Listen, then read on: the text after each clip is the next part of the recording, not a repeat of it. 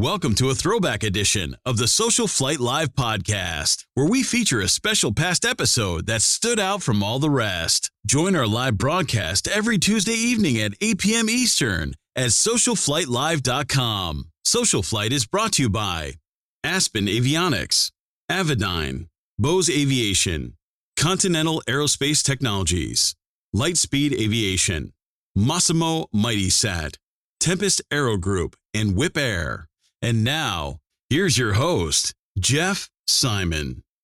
Hello, and welcome to a very special edition of Social Flight Live for EAA's Spirit of Aviation Week, brought to you by Avidyne. We have a wonderful guest joining us for today's program. Jason Schappert of MzeroA is here. Uh, you know, if you don't know Jason, you've been hiding under a rock somewhere because I'll tell you, all over the internet and revolutionizing the way that people learn how to fly and get exposed to it. Welcome, Jason. Thanks for joining us. Awesome, Jeff. Thanks so much for having me. Really, uh, really appreciate it. Sorry I'm not in the fancy studio like everyone else. We're working literally from the spare bedroom, making making magic happen still. That's, that's okay. It's where all the opportunities and new views on things come from. I, I, have to say, uh, I was introduced to uh, your videos and your work through uh, my boys from there uh, getting into aviation, getting started, and they've been working on it for a very long time. And I absolutely love the enthusiasm and the very unique kind of perspective that you bring to it. Where did yes. this all start? But take me back to how how you got into this. It's it's ironic you asked that, and, and I'll relate it to your boys getting an early start. I was very very blessed to get an early start. In fact, this past Sunday was my 19 year anniversary for my Young Eagles flight. ironically, right around uh, EAA's Spirit of Aviation Week right now. So that's uh, just out, outstanding. A lot a lot of memories. Very thankful to have an early start in aviation. You know, I always thought I'm going to be an airline pilot one day. Then I realized, well, they're gone all the time, and I want to be home more often. I'll be a charter pilot, you know. And then I realized, well, they're gone all the time too. And I just found this knack for teaching that I've really just. You solo your first student, and you're like, man, this is this can get addictive. This is exciting. So it, it started with that, and there's so many naysayers that oh, you can't you can't make money as a flight instructor. You can't do this, and we just put our head down and got to work. And it grew into what is now mzeroa.com. And, and now, ironically, while I don't take on students other than our, our 30 plus team members, all we do is we, really, we reach 20,000 people every single day through our social media, through our online ground schools, everything else. I jokingly say, so if we reach 20,000 people every day, Madison Square Garden is like 19,000 something seats. So we fill Madison Square Garden every single day with pilots watching our, our content. So it's pretty cool. It's it really is. That's that's so so wonderful. So tell me, where's the name come from? Sure. So back to careers in aviation. One of those options, I was going to be a military pilot. It was the F-15E. That was the cool thing. It probably still is the cool thing at, at this time in the in the military. Um, I did the ASVAB test. I did JROTC in high school. I was F-15 pilot all day long, ready to go talking to the recruiter on the phone. And then one day I showed up at the recruiter's office and said, Jason, I am so sorry. I made a big mistake. I never asked you how tall you were. So what's tall have to do with anything? So they measure, and it's not just height, it's, it's actually seated height. So they measure from the hips down for how long you are seated, leg length, uh, as well as torso. My legs were too long if they had to eject me out of the F 15E. Oh, no. So, long story short, I wanted to fly at Mach 1. I'm now flying at Mach 0, my little 172s. So it's Mach 0 aviation is born. That's I, I, had never heard that before. That's fascinating. I, I mean, I'm sorry that we don't have you uh, in the cockpit of an F-15, but I'm really glad that we don't have you in the cockpit of an F-15. so is my mother. My mother's happy about that too. that's that's really amazing. And so you went into flight training. You know, so many things in aviation. I've always said we are a community of mentors, and once you get the bug, you want to pass it on to someone else. Um, I, I, wouldn't be an A&P and an IA if it weren't for mentors. And, and I have the same thing. I want to make more of them. Like, right. uh, want to convince people to do it. And so, how did that transition happen from direct flight instruction to you deciding you're going to actually turn this into a company and have to take a step back a little bit wow. so you can you can reach so many people wow what a good point and um, you're right. And that that's the beauty and that's why i think you and i get along so well is because both social flight and mzeroa share those similar missions. It's it's community it's family it's safer smarter pilots. Aviation is a community that gives back. You know we see that so often in florida when there's hurricane victims. You see aviation used for that aviation used for angel flight. Now now drones stepping into that picture as well. Um, i was just a flight instructor with a dream to make a living flying and started out just jason and an airplane and about this time, uh, there was a little company called Data Toys. I don't believe Data Toys exists anymore, but this is like before GoPros even. They created these wired cameras to put in the cockpit. I thought, wow, this is a really, and the air show performers were using them. They're kind of coming on the scene. I'm like, this is a really interesting idea. I've always been very, very passionate about business. And all my business friends told me, Jason, there's one flaw with your business model it's just Jason. It's there is no leverage. If Jason is not sitting in that airplane or that airplane is broken, you're not making any money. And I felt that. Trust me, there, there were plenty of times when it was the end of the month and it was probably IFR and I shouldn't be flying, but the rents due. And people make silly decisions when when, when you add finances to the equation. So I said, wow, uh, maybe more airplanes, more instructors isn't isn't the option. How can I take this online? this is you know way back now 2008ish 2009ish little company called youtube is started in a garage um, and we were actually one of the original youtube channels. I just started uploading this content onto youtube and getting feedback. I was a terrible presenter. It was you know I, I would focus on the wall the camera. This is you know dv mini dv tapes press record run around hey everyone, Jason Schappert here, and then go back and hit record again and then do the edit. I, I did everything. And um, it grew from that.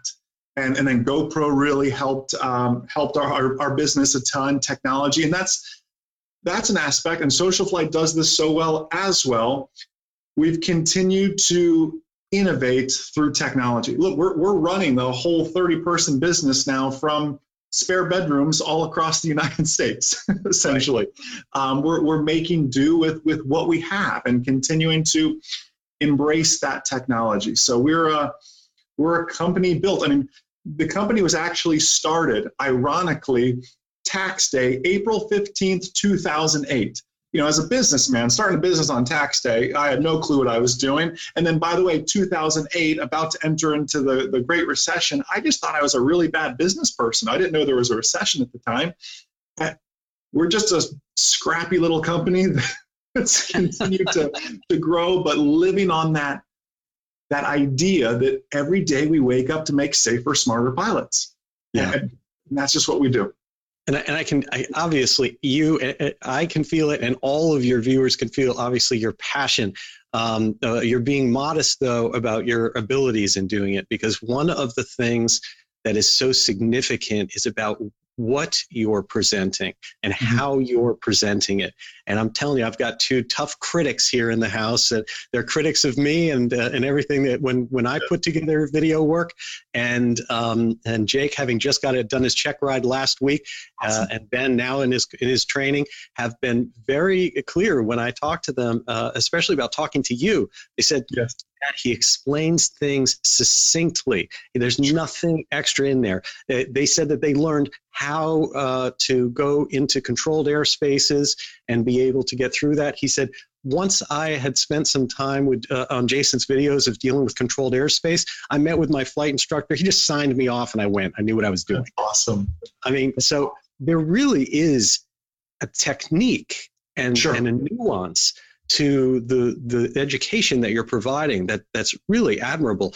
Do, do you feel how much of that was just your natural way of communicating versus things that you evolved and, and, and honed your craft through feedback over the years? It's uh, it is you're absolutely right. It's it's a honed craft and i still try to get better and better. So i am um, i'm a super book nerd. I'm a book a week kind of person and My favorite books are The Science and Psychology of How We Learn, Memory Retention, Do Flashcards Work? What's the perfect flight lesson? Or, or you know, uh, is, it, is it every day? Is it every, and just tuning all these things and always trying to work. Actually, one of my long term dreams is to take exactly what you said. I mean, we, we advertise what you just explained as flight training in plain English, is, is how we sell it as a unique selling proposition one of my dreams is actually my, my favorite course I've shot thus far is fundamentals of instruction for, for CFI candidates. And again, so so often they go into just this rote memorization, you know, ABC, let's just use a gouge or whatever to remember it. But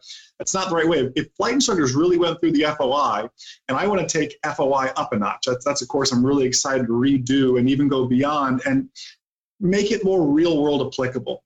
If you can have flight training that is in plain English and it's real world applicable, that is one of the main ways we can work to grow the pilot population because gone are the days of just going out to the practice area, beating up the traffic pattern. That's not what students are training for, yet we, that's how we're trained. You go to right. this practice area, you talk on this frequency to other people, you land at your home airport, and that's about it. But I'm becoming a pilot because let's say my my parents now live in Tennessee and I want to go visit them. Someone has kids; they're now off to college. Um, we want to go places with our certificate. Yet we just go to the practice area and back. Right. So you have to start making training more real world applicable and break it into plain English. And again, I learned that the hard way. I, I, was not a good instructor for a very long time. I was like most instructors, and this isn't a knock on flight instructors in the least bit but you know it too because you've seen it, Jeff, is most flight instructors become flight instructors to number one, finally get paid and build some hours till we get to that magic 1500 and Delta or United or Mesa or whoever is calling me and I'm gone. That's right. the typical path for things. So it's um it's unfortunate. It, it, it makes sense, but it's just that, that's how it is. Not everybody's meant to be an instructor. Right it, it's interesting, and, and, it's something I've I've I've always been uh, also kind of uh, had this idea and this passion about that. You know, we, we, there's such an attrition rate that has always followed aviation training. Uh, yes. Tough on so many people that we we follow these traditional guidelines, which you're breaking many of those down. Sure. To me, it seemed like the next step is can we actually to take the, the people who come through the door or virtually through the door to folks like yourselves and and and be custom to them to understand what their goal actually is yes. and and bring them to it because if someone is coming to you and saying well the real reason i want to do this is because i have a real estate business and i want to you know be able to support my business someone else says uh, you know I, I, I've just always wanted to do it. And then the third person says that, it, well, they wanted to go on vacation or be able to, you know, easily have a, um, a, a, home at a location that's hard to get to, a vacation home or something. Mm-hmm. We, we seem to either never ask the question or not integrate it into their training. And it would seem to me that like, what, why aren't your flights for flight training to that guy who has a real estate business? Why isn't it like, great, tell me your calendar because those are going to be our trips Yes. We're going to give you the goal, the end result of where you're going to be now at the beginning yes. of your flight training. That would be yes. so wonderful. Well, you're you're spot on. And the problem is we live in this world where this is our approved 141 syllabus and that's that. You'll, hmm. you'll solo and the syllabus says you'll solo. You'll go on these prescribed cross countries because that's what's approved in our tco and, and that's the you know the 141 world. I've always taught in a i've been in both environments taught in both environments. If i had a choice i would love to teach part 61 and a half i call it.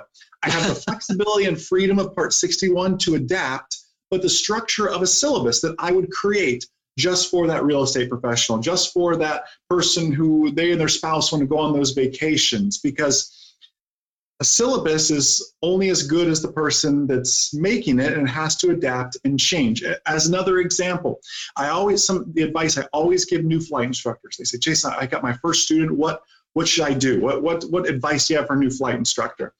And my advice is always the same that you cannot teach the same maneuver the same way to each person. So let's say I have two students. One is very entrepreneurial, they're a type A, big picture type personality.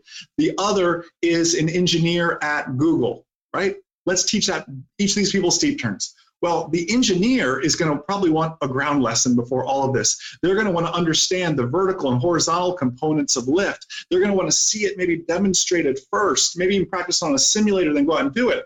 This type A entrepreneur is going to be, hey, show me one, Jason, then I'm going to do one. We'll figure out the details later, right?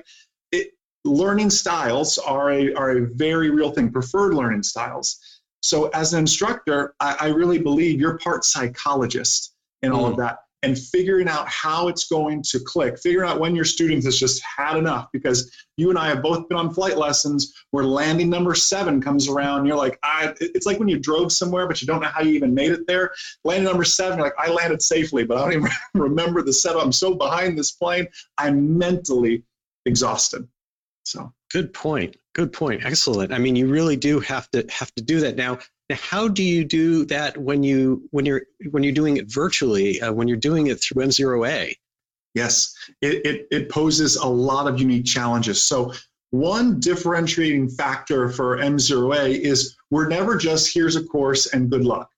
Every Tuesday afternoon, I do a two hour webinar, an hour for VFR content, an hour for IFR content with all our members and it's our accountability session. It's the hey Jeff, I noticed you haven't been on the webinars lately, or you haven't logged in lately. Is everything okay? it's the hey, you know, so and so. we're doing a mock check ride tomorrow. I know you've got yours coming up here. I'm going to ask you questions. You're going to type in your answers in the chat. We're going to get that feedback. It's the mentorship, it's the accountability, it's the questions, and I teach on a small topic as well. But we are all about the community aspect of it.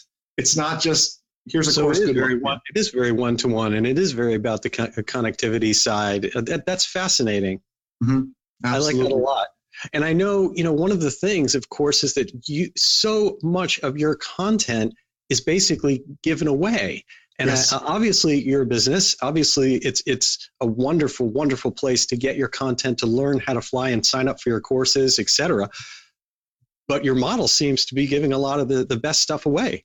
It, it, you are you're spot on, and it's so funny. The number one thing that happens at trade shows is someone comes up to us at a trade show and goes, "Hey, Jason."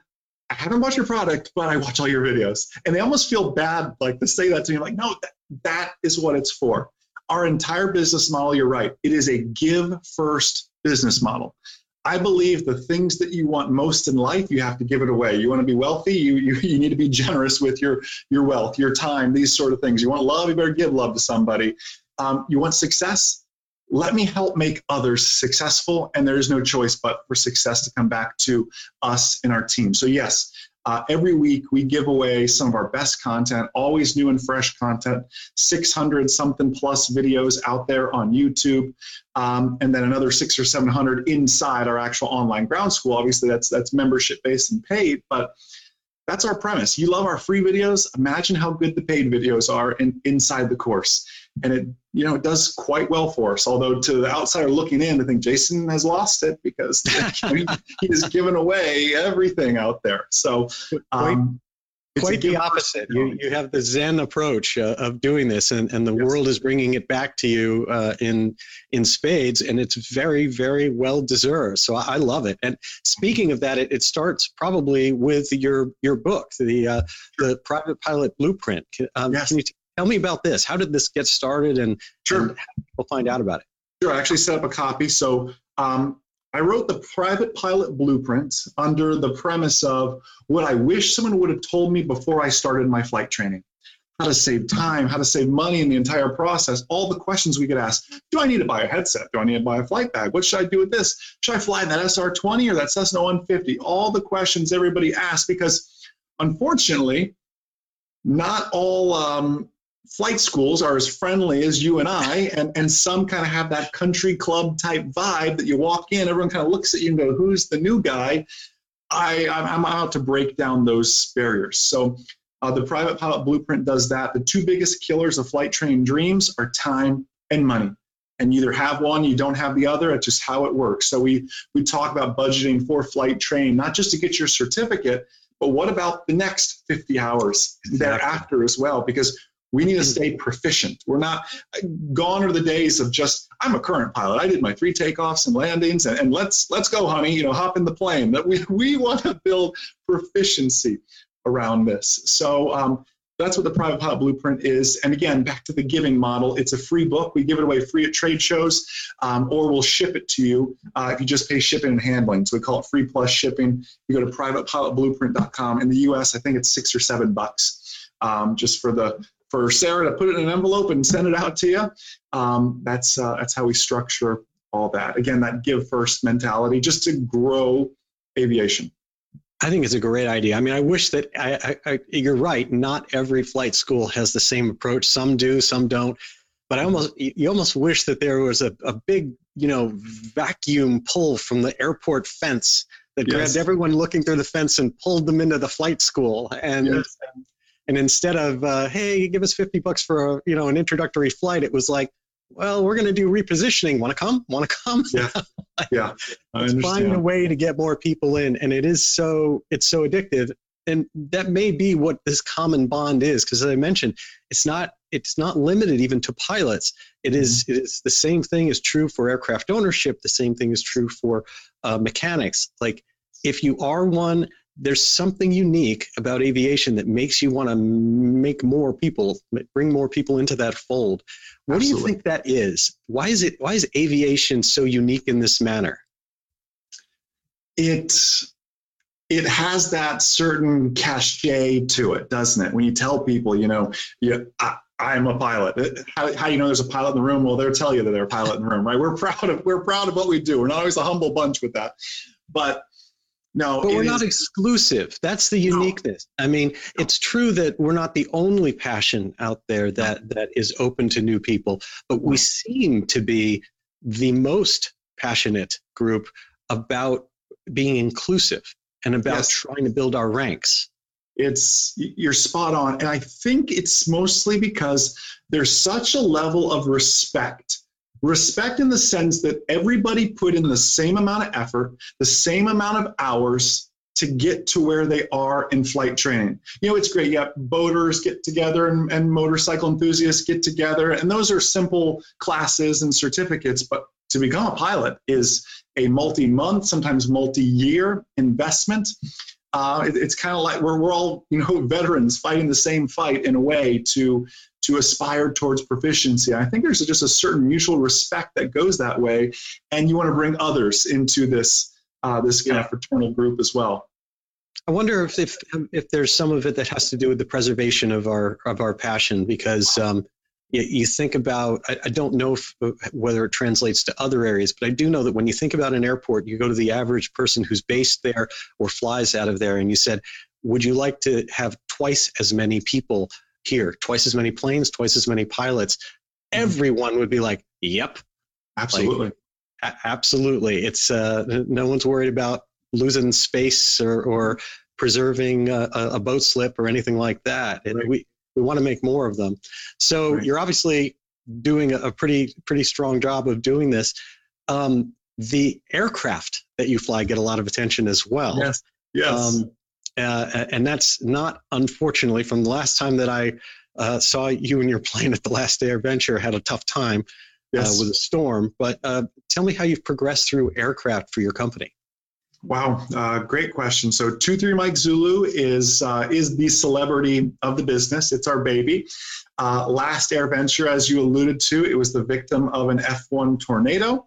It was our blessing in disguise. So it was out on the ramp at the Appleton airport. There was nothing much you could do. You could have tied it down however you wanted to.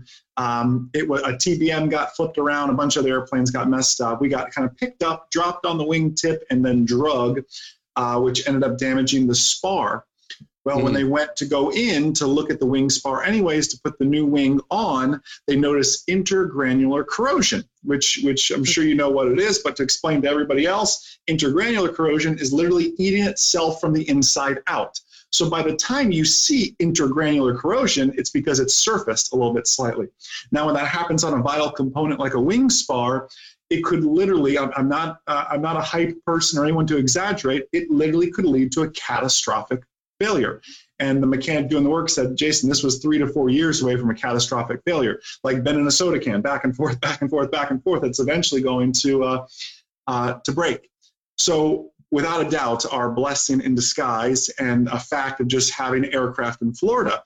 Um, It, it ironically, it's back now. The airplane is. We had to get it repainted. Uh, it's getting rewrapped. The the cool uh, we call it the pixel camo. The triangles yeah. you see plane. That's just a wrap. Um, so the company's doing that. The uh, the FSDO just signed off on that. So we got the wrap coming back on. We just had our corrosion treatment done to all our new uh, aluminum on there, and it's basically a 2020 airplane from 1972 um, yet again. Now, wow. even before that, we did an entire avionics um, overhaul. We went, uh, we decked, just decked it out with uh, everything Avidyne. Uh, it is an instrument flying machine now, and I'm just so blessed and thankful to uh, to have it back. So it's getting the wrap uh, in two three weeks, and you won't even know the difference. It'll be it'll be back to normal. It is flying right now. I uh, just flew it yesterday. Actually, we're doing a new series called The Secret to Perfect Landing. So excited oh. to have it back. Finally, we're also restoring uh, my original Cessna 150, um, doing uh, some Avidyne avionics in there. So it's very cool. That is so cool. And and I have to say, I saw that thing about bringing the original Cessna 150 back, yeah. and that touched my heart. We are, I have a, a just a, a, set of pictures of my uh, boys from three months old, and we yes. were in Grumman's for uh, one Grumman in particular, all the way through until we uh, upgraded and got the Bonanza when we outgrew it. And yes. that plane still is out there. We saw it at AirVenture. It's amazing how the first aircraft that really touches your life stays with you and I know you got to bring it back. Uh, I get bugged constantly by these guys saying, "Yeah, when's it coming back?" Um, well, what was that like?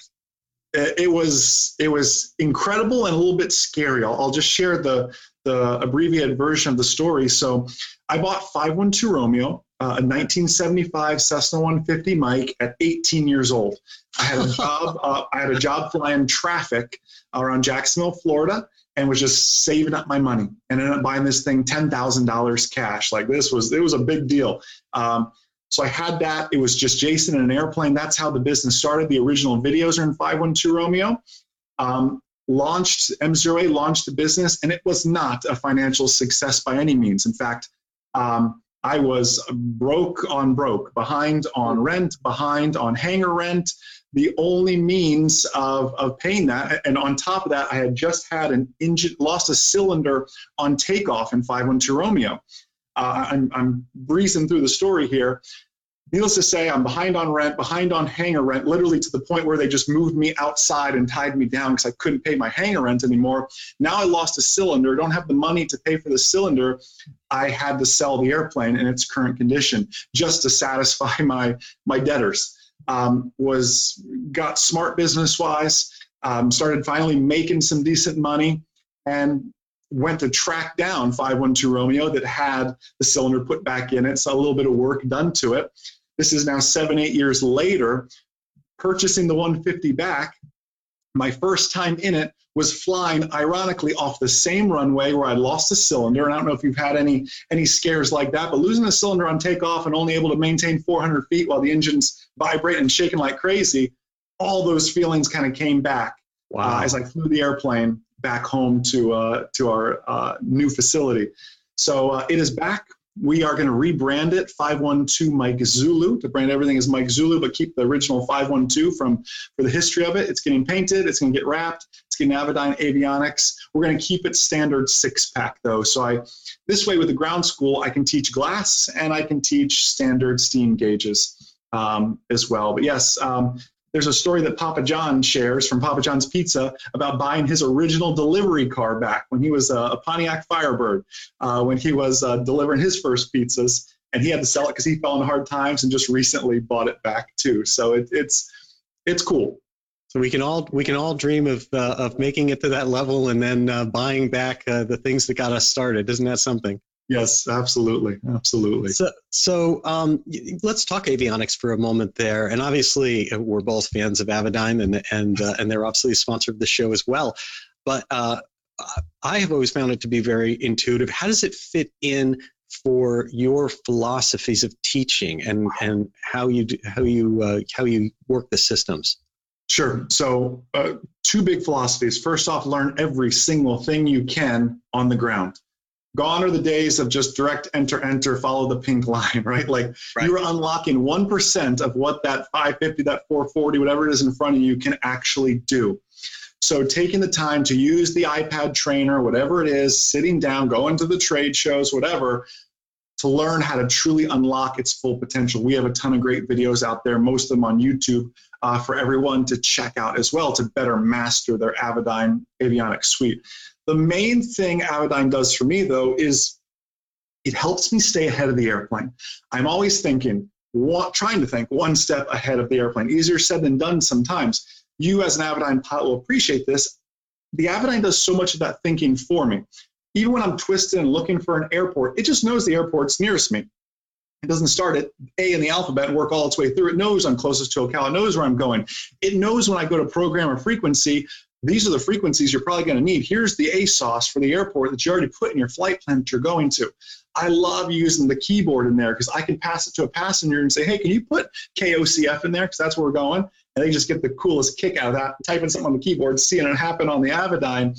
Um, it is so intuitive for how we fly. You can uh, you can truly tell the engineers who built that were pilots, or at least had some pilots sitting over their shoulders telling them, "No, do this instead of this," because um, it's it's interesting as I switch between, say, Avidyne and a competitor of Avidyne's, let's say, and with that competitor, I'm like, "Oh, Avidyne just does it for me. In fact, that's a joke at the at the office. Whenever we fly with uh, in a competitor's plane, let's say, it's oh yeah, I was trying to do this and I had to do it this way because I'm so used to Avidyne, which does it for me. Right. I'm always thinking a step ahead. So it's um, it's an outstanding piece of hardware. There's an entire reason we're installing it now in our second airplane as well, not just for the standardization of it all, but because it, it is it's truly, I believe their motto is for pilots who know the difference, and, and there, there couldn't be any more truth to that. Yeah, you know, it's fascinating to me, and my whole career was coming up through avionics, that uh, it's always been fascinating to me about the impact that this evolution has had of technology on the cockpit. Because you go back to the steam gauge world and you have all the training to be competent in that, and even flip flop digital radios or whatever. And um, what we thought of of currency and proficiency got turned on its head wow. when so much technology came in. Uh, and, it, and we started experiencing something I think we never did before during those years, which was how pilots would get themselves into trouble by not be not understanding what the plane was doing at that point. Wow. getting into the situation of not knowing, okay, if I press this, what's it going to do? I press the autopilot on. What's it going to? And all of a sudden, we started seeing accidents, started mm-hmm. seeing all sorts of problems that are now that curve's coming back down because the avionics are now being designed in such a way that uh, the learning curve is much lower, the intuitiveness is there, and also folks like yourself are training people, I think, much much better for it. Sure. Absolutely. Go back to the JFK Jr. accident. JFK Jr. had an autopilot in his plane. Do we know if he knew how to properly use it? Was there that beautiful blue level button? Those, answers I, I don't have. Um, but an autopilot is a phenomenal example. And I talk about this all the time on the webinar with our members that anything in your cockpit is fair game for the check ride. And most of them will say, well, Jason, I've got this autopilot, but my, and I'm just a private pilot or aspiring private pilot my instructors never taught me how to use it. And you're right. Uh, in, you look through the ACS for private pilot, there's not a mention of autopilot, but I'm telling you, a check ride examiner sees that. They'll look in the ACS and look at the line that says all available cockpit resources. And that's where the autopilot fits into that equation. The same is true for instrument candidates. When you look and you've got an ADF in the plane, you better know how to shoot an NDB approach. Um, a, a funny story when I was in collegiate aviation, we had we had ADFs and before instrument check rides, we'd always flag them as in op, just you know, just in case anybody thought about, you know, don't share that story with anybody. And then we just broadcast it to a thousand people. But we would always, I really don't want to do an NDB approach on this check ride. So, oh, I'm sorry, Mr. or Miss Examiner, the ADF's just in op today. It's not working. it's not working. But I, I grew up in that in that time frame of, you know, my instrument rating, GPS approaches were not a thing it was VORs and, and, and, NDBs and localizer back courses and all those crazy things like that um, that you'd have a hard time. There's 14 localizer back courses left. There's only so many NDBs left, and they're they're on their way out. VORs are next, as we know. I had to go back and relearn GPS. Hmm. Interesting, and that's mm-hmm. and it, I, I I concur. I mean, that makes a lot of sense. I I remember seeing something where all the difference between before and after so much of the technology with FMSs came in. Um, I started to see. Uh, Con, uh, behaviors in pilots flying and deviations that you never had before. Even when you had autopilots, back when it was like dial in a VOR or dial something and you press the autopilot, comes on, everything's fine we went through a period of time which I've still gotten in with other pilots where they turn on an autopilot and the first thing that happens is the plane yanks its way oh, one yeah. direction or another. Or it's the bug the or second, oh yeah. Right? Oh, the yeah. second thing that happens, the pilot looks down and figures out, oh, yeah. Isn't turned on. Oh, yes. I'm following a heading bug I never aligned. It's over here, thing, yeah. Yeah. You want unusual attitudes? Turn on your autopilot without it. thinking about it. You got it. Exactly. So, it's learning our systems. And it's it's having that strong single pilot resource management as well. If it's just you on board crew resource management could be the the radios the programming and having all of that um, out there. Uh, many of our um, employees are, uh, are are airline pilots themselves and they help with customer support. And they're always on me jason your heading bug should always be underneath your heading. And, and i was never taught that way. My heading i use my heading bug when i use heading mode on my autopilot and that's that's about it but they're trained in the airline environment because of exactly what you just said. The bug is always on your head, and you change 10 degrees, you rebug it. And it's just always there, always done that way. So they're ingraining that uh, that in me as well. Even even I have bad habits that may not be to say airline standards or whatever. To just to keep learning and always growing with that. So, do you spend uh, do, uh, through using avionics as quite a bit of the video and education work that you're doing? You have to. Uh, it is. It's such an important aspect. There, there's two schools of thought on this. I realize private pilots, we are working on a VFR certificate. We are looking outside. So easy, just get glued at this beautiful screen that's sitting there in front of us. But there's a balance. I don't want these avionics to become such a crutch that when they fail, you have no clue how to fly the airplane. I need you looking outside but I don't need you looking outside so much that you don't know how to use the avionics at all and right. these amazing tools at your disposal. So, what we teach is that balance. Uh, if we relate iPad technology to this, it's a, it's a perfect example. I don't let students use an iPad until after their solo when we're diving into cross countries. Because honestly, before their solo, an iPad does nothing more than serve as a distraction. I need you outside. I need you feeling the airplane. I need you to feel what uncoordinated flight feels like. I need you to listen to what too low or too high of RPMs sounds like. You got to feel the airplane, true stick and rudder skills. Then after you solo, I'll work an iPad in slowly for your solo cross countries and everything else and work with the avionics suites a little bit more uh, and then segue into it is typically how we structure our syllabus.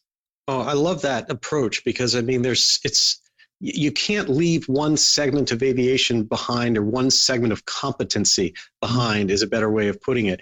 This, mm-hmm. the, the stick and rudder is so important. And by the same token, you can't only do that and not understand your autopilot.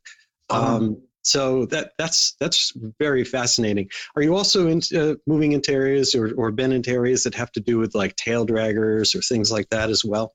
Yeah, absolutely. My favorite airplane we own is a 1940s J3 Cub. And if I could have my way, everybody would start in a J3 Cub no electrical system. You look at the airspeed, you look at the tachometer, and boy, that's about all you have. So you just better be looking outside. And that's an airplane you feel. It only weighs 600 pounds. So you feel every knot of wind impact that airplane. You learn crosswind technique, wheel landings.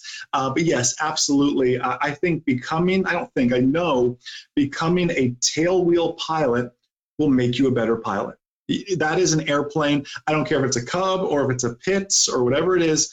That is an airplane you truly feel, especially when it comes to landings. You want to get better at landings? Go find yourself a tail wheel to fly. That's fantastic. I like that, and and I've heard that that concept of you learn in a tail wheel, you learn in a cub or something like that, such as where you're teaching people. Then there's no to those pilots. There's no such thing as graduating to the feet on a floor airplane. That doesn't no. exist because they have a different idea of what landing on the center line or being coordinated in a turn means. Everybody yes. else is like, yeah, the ball's close. Exactly, um, exactly. And it's the same approach. It's the let's learn in the 1940s J3 Cub. Then for your instrument, we can step into that glass panel. We can step into that Avidyne suite. We can step into something that you can actually truly utilize that technology to the fullest. Wow. Well, we're definitely going to be, I personally will be digging into that series very closely because uh, it's time for us to start that tail wheel training. You look behind me, we've got our uh, Mustang getting yeah. built there, and that'll be the first tail wheel uh, in the family. And I'm not going to not going to learn by spinning it around in circles. So I'm really looking forward to that. That is so outstanding. You had to pick maybe favorite area of training or favorite video or favorite anything that, that you've done. What do you think would, would would come to mind? What puts the biggest smile on your face of the work you've done? My my odd passion is landings because there is nothing more rewarding than working. I used to be like this weird landing doctor that people would come to and, and still do just now through the videos, but it started in person where in other instructors at the Craig Airport in Jacksonville, where I was based at the time, and then obviously down in Ocala, would literally say, Jason, I've got the 60 hour student. I don't think he'll ever solo, but I just can't get rid of him. Can you take him as your student? And I loved these so-called problem students that that really didn't have any problems whatsoever. It was just they and the instructor butted heads. Uh, there were some issues there. There they didn't have the explanations in plain English. Um, one of the students I took on, I will never forget, and it helped me transition or, or change a word um, that's used so often. Uh, I know you've watched a lot of our content, especially the, the boys have. You probably know that I teach not to use the word flare. I'd rather you use the word transition. Yes. And that came from one of these former problem students who we are coming into land, we are coming into land. And as we get to about 25, 15 feet above the runway, I said the word flare to him. Well, flare to him meant legs locked out at the knees, yoke all the way back at the chest like this, and we just go like this. I mean, we are going to hit this ground hard, and we just turn that into a go around. And later I talked to him about that, and he said, Well, Jason, when I think of a flare, I picture this is back when the space shuttle was still flying. The space shuttle would come in and land like this. The 747 would come in and land like this. That's what I think of when he thinks of a flare. So I said, Wow, you're right in general aviation, we don't really flare. Yes, the mains touch followed by the nose, but there's never a time when you're sitting in an attitude like this that you can't see the runway. Why don't we try to just transition like you want to fly slow flight down the runway? And we actually did slow flight down the runway. We came around.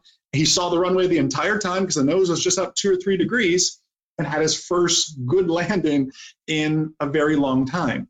And I, I love I love the psychology of that. I love helping students break through plateaus and what they believe are learning barriers. I love, I had a student who was dyslexic, and that was probably one of my favorite students I had because I had to get so creative with what they were telling me, what I was telling them to make sure that message was translated appropriately. Um, a lot of just fascinating things coming from other people's so called problem students. That's that's a great story, I, and I can tell you that you have uh, personally eliminated the word flare from our lexicon thanks to uh, the uh, chain of command that goes uh, yes. from you uh, through yes. Jake and Ben to me. So that uh, that never comes in when we do that. Now now we just have to figure out. Let me ask you this one as it as yeah. as one of the gurus of instruction in the world. When we're flying, yes, you you've got what 20, 18 inches in between the center of each of our heads from left seat to right seat yeah. Why is there such a massive difference of perspective when switching left seat and right seat in such a small aircraft? And do you have any tips on overcoming that uh, when you're dealing with wanting to, you know, flying from right seat, et cetera? It's so funny. I just, just talked about this yesterday for our Secret to Perfect Landing series. So, you know me, I'm obsessed with the right seat. I only sit in the right seat. It is because if I sat in the left seat, I just wouldn't be able to fly at the level that I can in the right seat. My eyes are used to that parallax effect of scanning the instruments. It's just, I'm used to it. When you're in the right seat, and you're right, there's 18 inches between you, and if you're next to a big person, your shoulders are touching in the, airplanes. In the right seat, how the perception is set up, I put center line on literally on the center of my chest or right on your nose, however you want to word it. When you're on a long final all the way to touchdown, if you put that center line on your chest, you'll hit center line every time. Yet in the left seat, as you know, you need to put center line somewhere kind of like on your right shoulder a little bit more, is where center line ends up lining up. And it's simply that parallax. Same thing, the right seat person has the problem scanning the instruments. That, that's all it really is. But You have to know, and you have to set that way back up on a long final. Otherwise, you're going to be lining up. Um, you know, the, my team always gets mad at me. They're on like a two mile final. I'll tell Wayne or Matt or somebody I'll say, Wayne, you're going to land in the grass left of the runway. no, I, no, I'm not. No, I'm not. We get down to, he just keeps holding it. We get down to 600 feet. He goes, all right, maybe not the grass, but the taxiway. you know, and then we, we, come, we come back over. It's just years of, of seeing that picture and burning that picture into your brain. The same is true of steep turns. You should be able to do steep turns with the instruments covered because you've seen that sight picture. I, I always use that phrase burn this sight picture into your brain because that's what it looks like. To the left and to the right, they're a little bit different. But if you stay in that same airplane, if you're smart as a student, put your seat in the same configuration every single time. So renters, pay attention to that too. My, I, I'm super weird my seat is always cranked to the lowest point as you can as you can imagine being six foot four so seats always cranked to the lowest point and I always look down and I should I should see three uh, three little seat rail holes, and that's where my seat is every single time. And I always confirm that it's a part of my pre-takeoff check. Seat is where it is. So renters, flying club, you know, members, make sure your seat's always say it's three cranks up, two pegs back, whatever it is. Because once you commit and have that sight picture for landings, for slow flight, for steep turns, keep it the same every single time it's it, it's amazing because that uh, no matter how much you use your panel for things like those steep turns as you mentioned or things like that nothing nothing seems to compare to having that sight picture of where is the actual intersection with the horizon and your and your glare shield in your view yes. um, and what is the size of the wedge that you're looking at that that'll solve it all day long compared to anything yes. that you look down at your panel but yes. uh, it, as you said, it's remarkable the difference left and right. And I, of course, only bring that up because I've got uh, two guys that are going, yeah, we kind of want you in the right from now on. Yeah. Um, you know, they want me in the right, and then pretty soon between two of them, they're going to want me in the back. So I, exactly I, there. exactly. You can get the frequencies 414 flight and tell them, you know. exactly. exactly. Or the good news is uh, uh, with Avidyne, you've got the IFD 100 on the iPad. You can control some navigation. You can control yeah. some frequencies. I'll be able to yeah, do that. Throw on you the keyboard in the back here, Dad. But get our flight plan in for us. Absolutely. change. So, I mean, you know, we we created SocialFlight Live to uh, help people to provide some inspirational stories and to to support general aviation during, of course, a very challenging time with the coronavirus pandemic. How has that affected um, you, your family, how uh, uh, your business? Um, it seems like like things are still moving along for you. It is. We are we are very very proud, very very blessed to have not um, laid anyone off during this time of our 30 plus employees. Certainly, sales have dipped. You know, it's very interesting. We have we have a very weird phenomenon that's happening right now. Probably the same thing like uh, a Netflix or a Hulu is dealing with. That everybody's at home, so activity is through the roof. Well, I'm stuck at home. I might as well keep going through ground school. So activity is through the roof. So, you know, payroll dollars for us are up big because we have so many CFIs in there helping and supporting these people. We do phone support, live chat support, email support. So activity is up for us. Payroll activity has gone up a lot too. And unfortunately, sales have dipped uh, a little bit. It's just a fact. I think that's true across well, the board. schools were closed. That, that didn't help. Oh, no, it, it, it didn't help. But, you know, I, I'm a little bit weird. Um, I believe that in every adversity, there's a seed of an equivalent or better advantage. And you know, I believe we have found that advantage, and we've used this opportunity to pick pick up some amazing hires, bring on some of our part-time people full time, and I believe we have strengthened the MzeroA community, uh, the MzeroA nation, as we call it, through all of this because when everybody else was cutting their advertising, cutting their videos, cutting all that, we just stepped on the gas a little bit more. And it was certainly expensive to do it. But um, we're in the business of making fans for life, but we're not in the business of a one off transaction, see you later. Um, we, we want fans and customers for life. We want to be a part of your flying career, uh, is what we're really after. And um, I know aviation has been hit very, very hard, and I know I read the headlines all the time of United and Delta and these possibility of furloughs. And I had so many friends and coworkers uh, that were in training classes for a lot of these airlines that now just said, "We don't, we don't need you." Um, this too shall pass, though, and in fact, if you're looking for the advantage to whomever's watching this, thinking, Jason, this was my career, is this still a smart option?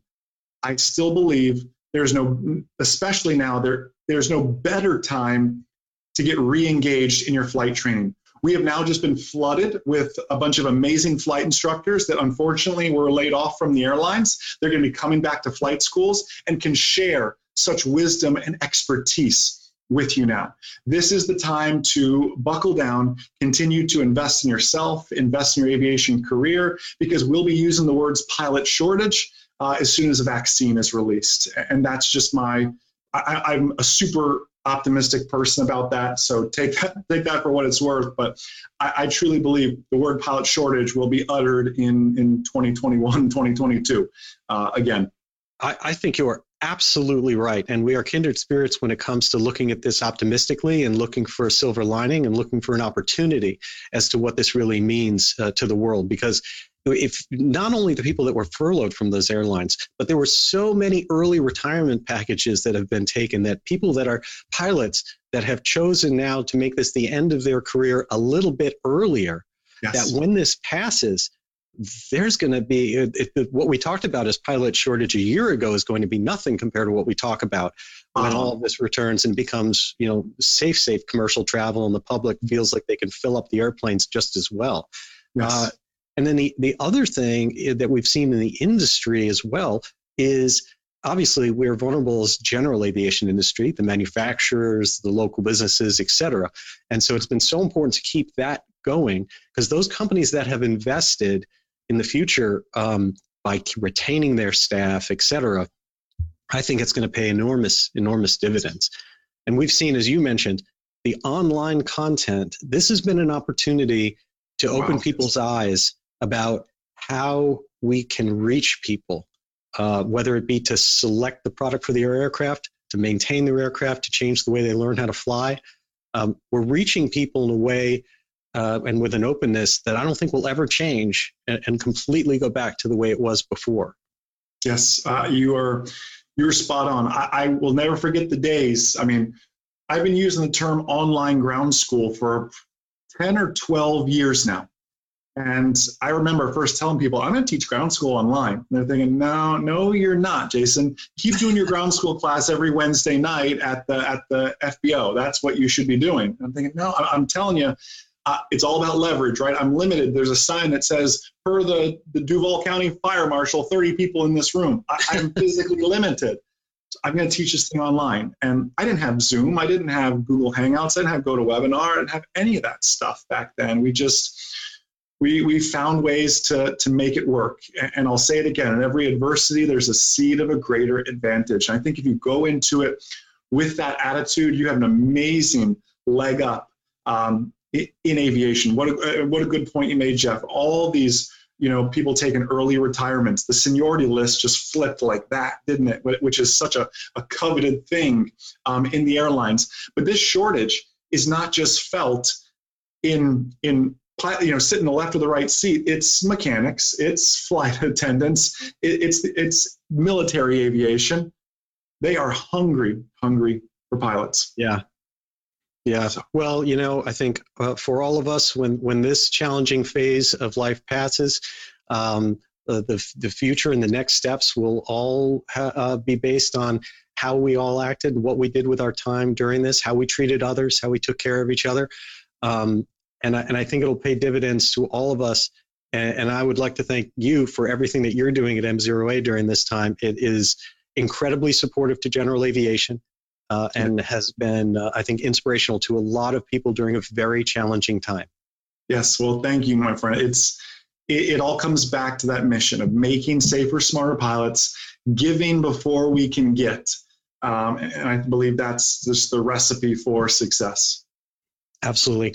Well, again, thank you so much for taking your time to be on this very special edition of SocialFlight Live brought to you by Avidyne. Um, you know, it, it's it's obviously challenging on all of us that we cannot be in person at AirVenture this week. We all look forward to doing it. I'm sure that so many of your fans were looking forward to spending time with you personally. Uh, but it's it's a good second runner up to have a few minutes to uh, to really get to get to know you as a person and uh, hear more about your view, your accomplishments, and your life story to getting where you are. Because I'm sure somewhere in the audience, there's someone else who's who's going to have the next big uh, uh, invention or method or other thing that will impact all of us and help lift this passion of general aviation up. Yes, no doubt, my friend. Well, thank you so much for what you do for aviation as well. Uh, I know there's just great things uh, ahead for the aviation community uh, with, with both of us and many others, just continuing to invite, continuing to reach out, and continuing to be that, uh, that voice for general aviation. Excellent. So, Jason Schappert, mzeroa.com. Be sure, if you do not already follow him and all of the great work that he does, be sure to check that out. Uh, you've got that great private pl- uh, pilot blueprint uh, book available. Um, so, follow that as well. And uh, also, of course, be sure to check out socialflight.com and the free SocialFlight mobile apps. We are all about giving you tens of thousands of destinations, missions, $100 hamburgers, and programs just like this. We will be back with our regular SocialFlight live programs and many other fascinating guests to come in the coming weeks. Until then, I'm Jeff Simon for SocialFlight. Thank you so much for joining us. Blue skies.